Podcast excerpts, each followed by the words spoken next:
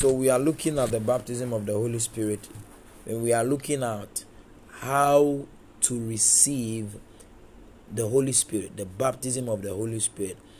How do you receive it? What and what do you have to do? You know, because if you have to be qualified to receive something, there are requirements, right? There are requirements before you are given something.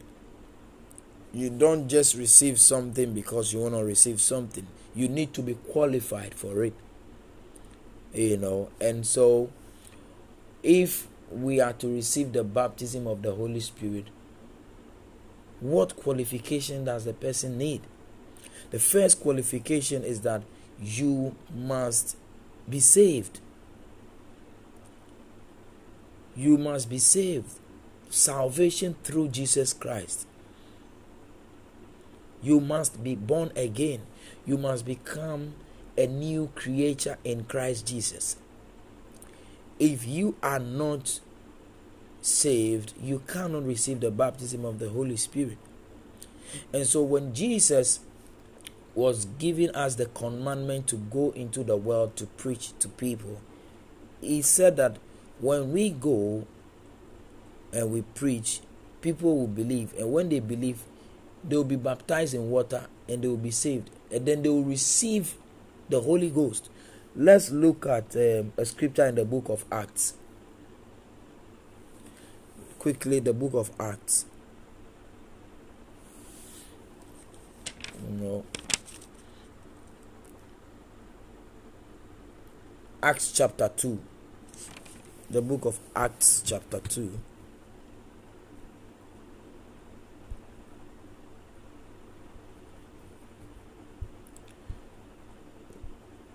Are you there? What did you say, Acts chapter two? Yes, please. Acts chapter two. Okay, what verse? Let's start from the verse. Let's start from the verse thirty-six.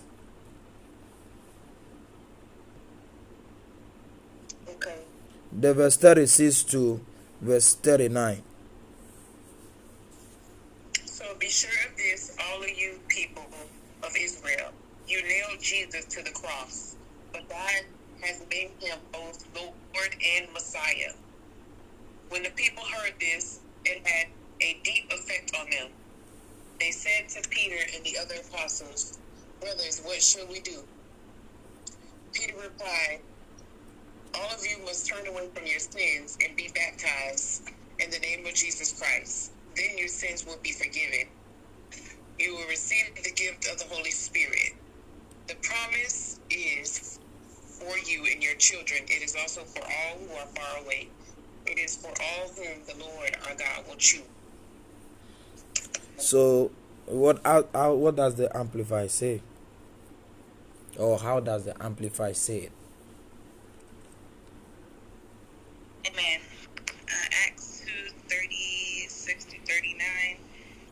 Version. Therefore, let the whole house of Israel recognize beyond all doubt and, and acknowledge surely that God has made him both Lord and Christ, the Messiah. This Jesus whom, whom you crucified. Now, when they heard this, they were stung, cut to the heart. And they said to Peter and the rest of the apostles, special messengers, "Brethren, what shall we do?" And Peter answered them, "Repent, change your views and purpose to accept the will of God in your inner selves instead of rejecting it, and be baptized, every one of you, in the name of Jesus Christ, for the forgiveness of all, I'm sorry, of and release from your sins, and you shall receive the gift of the Holy Spirit. For the promise of the Holy Spirit is to and for you and your children, and to let, I'm sorry, and to and for all that far away, even to and for as many as the Lord our God invites and bids to come to himself. Amen. Amen.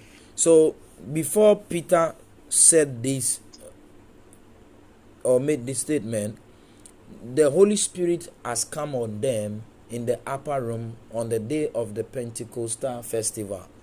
The Pentecostal festival. And they began to speak in tongues to the extent that they were actually speaking people's languages. And there were people from all over the world who heard them and said, how is this possible? We know she needs to be an American. How is she speaking my language? Gone. You know. And Peter had to step in to explain to them what was happening, because they didn't understand. Some people were making fun. Some people said they have, you know, taken alcohol and all that. And Peter addressed the issue. When they heard it, they said, what is the requirement? What is the requirement? What shall we do? What is required of us? And what did Peter say?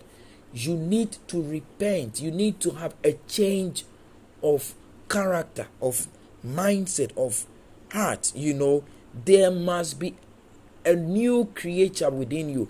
And Peter said, after you have gone through this and you have been baptized in Jesus' name, then he said, and the word "and" means in addition to these things, the Holy Ghost will come upon you, because it is a promise, it is a gift that God had promised to all his children and all those who will believe. You cannot be exempted. You qualify for the promise so long as you become born again. As long as you stay in your sin, you want to, you know, so there are people like that who wants to live in their sin and yet want to be a partaker of the blessings of God. It's not possible. Somebody wants to live a very sinful life but still want to go to church and want to hang out with Christians and want to get to benefit from the Christian activities, and the Christians are saying, okay, I'm on um, a thief, or I'm a, an homosexual, a lesbian. I, that's my private life. I still want to come to the church, you know.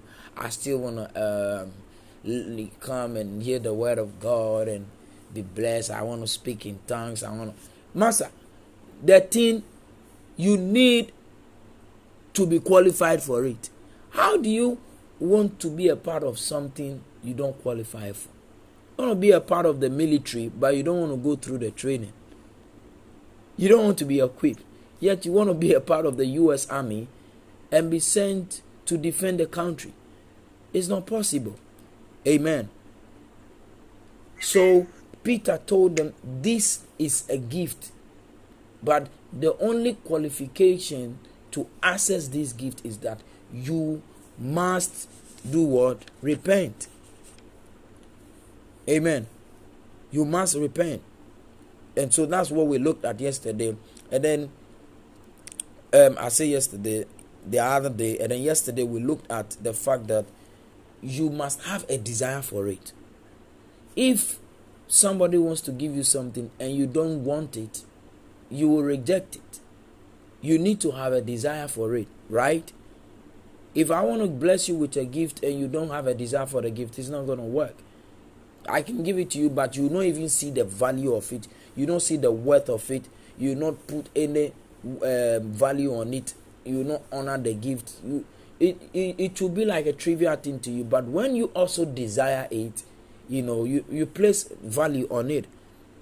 So you must desire the Holy Spirit and His giftings.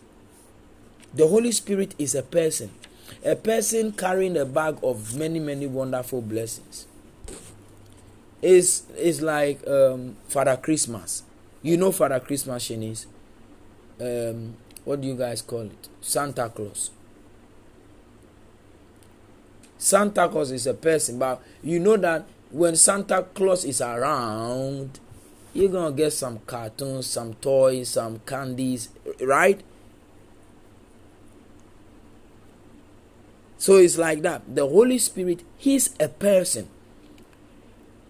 But He has a lot of things with him that can become a blessing in your life. So the Holy Spirit, let's assume you go and visit someone or you allow someone to come into your life. The person has a plane, the person has a car, the person has money, the person has influence. If you need to travel to a country, you can just use the plane because you have a relationship with the person and he's willing to give it to you for free. Do you understand? If you want to, you know, let's say establish a business, but the person that has to approve your documents is in a certain political position and your friend has influence with them, he just need to step in for you, communicate with them, and then you receive, you know, the approval, and then you move on. This is as simple as that. The Holy Spirit, he's a person with all these blessings attached. So when you desire to want to be around the Holy Spirit, it is inevitable that you enjoy the benefits that comes with it. Amen. And so you must desire the Holy Spirit and the giftings. And we looked at that, you know, First Corinthians chapter twelve, um, verse thirty-one says, desire or covet earnestly after the best gift. First Corinthians fourteen one says, desire spiritual gift. Amen. Today we are looking at the next stage of what to do to receive the baptism of the Holy Spirit. You must ask. You must ask for it. You must ask. Luke eleven thirteen.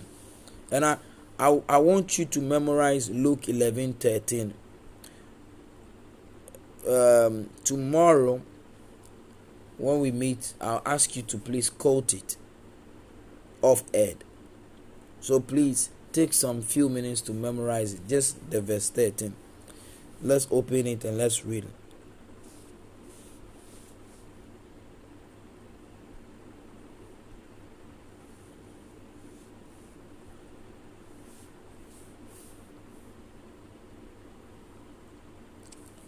I'm sorry, you said thirteen or fourteen?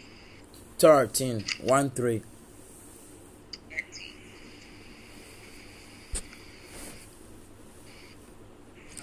Thirteen. Okay.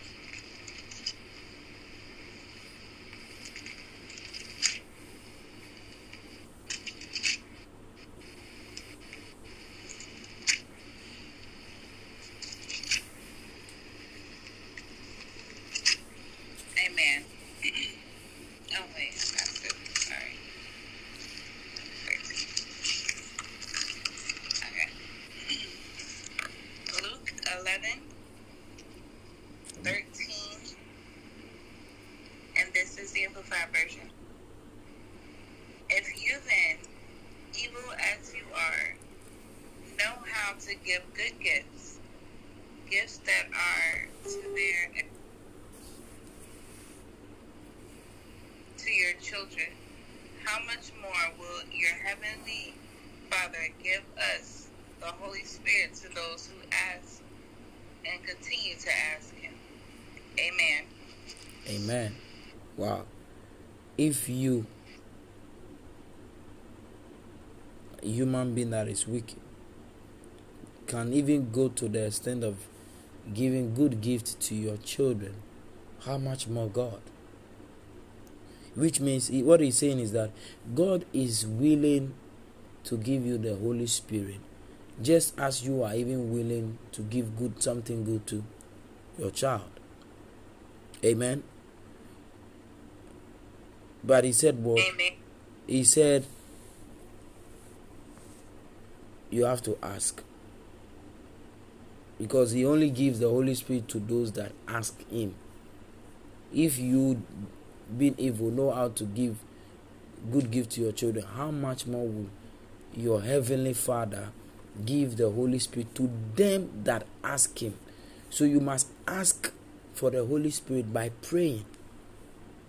You know, prayer is communication. You are asking for things that is in alignment to the will of God. Because remember, the Bible says, if we ask anything according to his will, he will hear us. So if we are asking something that is not part of the package He has for us, we are not going to receive. But thank God the Holy Spirit is a part of it. The Holy Spirit is a great part of the things God wants to give us. And so when we ask for the Holy Spirit and His giftings, God is saying, since God is saying, I'm willing to bless you with the gift of prophecy, more than you can even give good gift to your child. I'm willing to bless you with the gift of speaking in tongues, more than you can even be good to someone. I am willing, I, I am willing to shower great blessings upon your life. All you got to do is just ask me and keep asking me to you receive it. Because sometimes, you know, you want to give your child something. When the child asks you, you don't do it the first time. But when the child keeps asking, okay, okay, fine, finally take it, right? Has it ever happened like that between you and your child before? Just because yes, he was persistent. Exactly. So that's what it is, you know. So all you have to do is just ask. Very simple. And this is what we are learning for today. Tomorrow we'll continue, you know. But this is what tomorrow, I don't think tomorrow we have Bible studies. Next week. Yeah, so next yes, week, next week we will continue with it. But this is what we've learned today. You have to ask for it. And when you are going to ask, know that our Father in heaven is willing. He is in a hurry to just give you the Holy Spirit. So ask. And then if you ask, don't give up asking till you have received. Amen. Hallelujah. That's it. Amen. God bless you.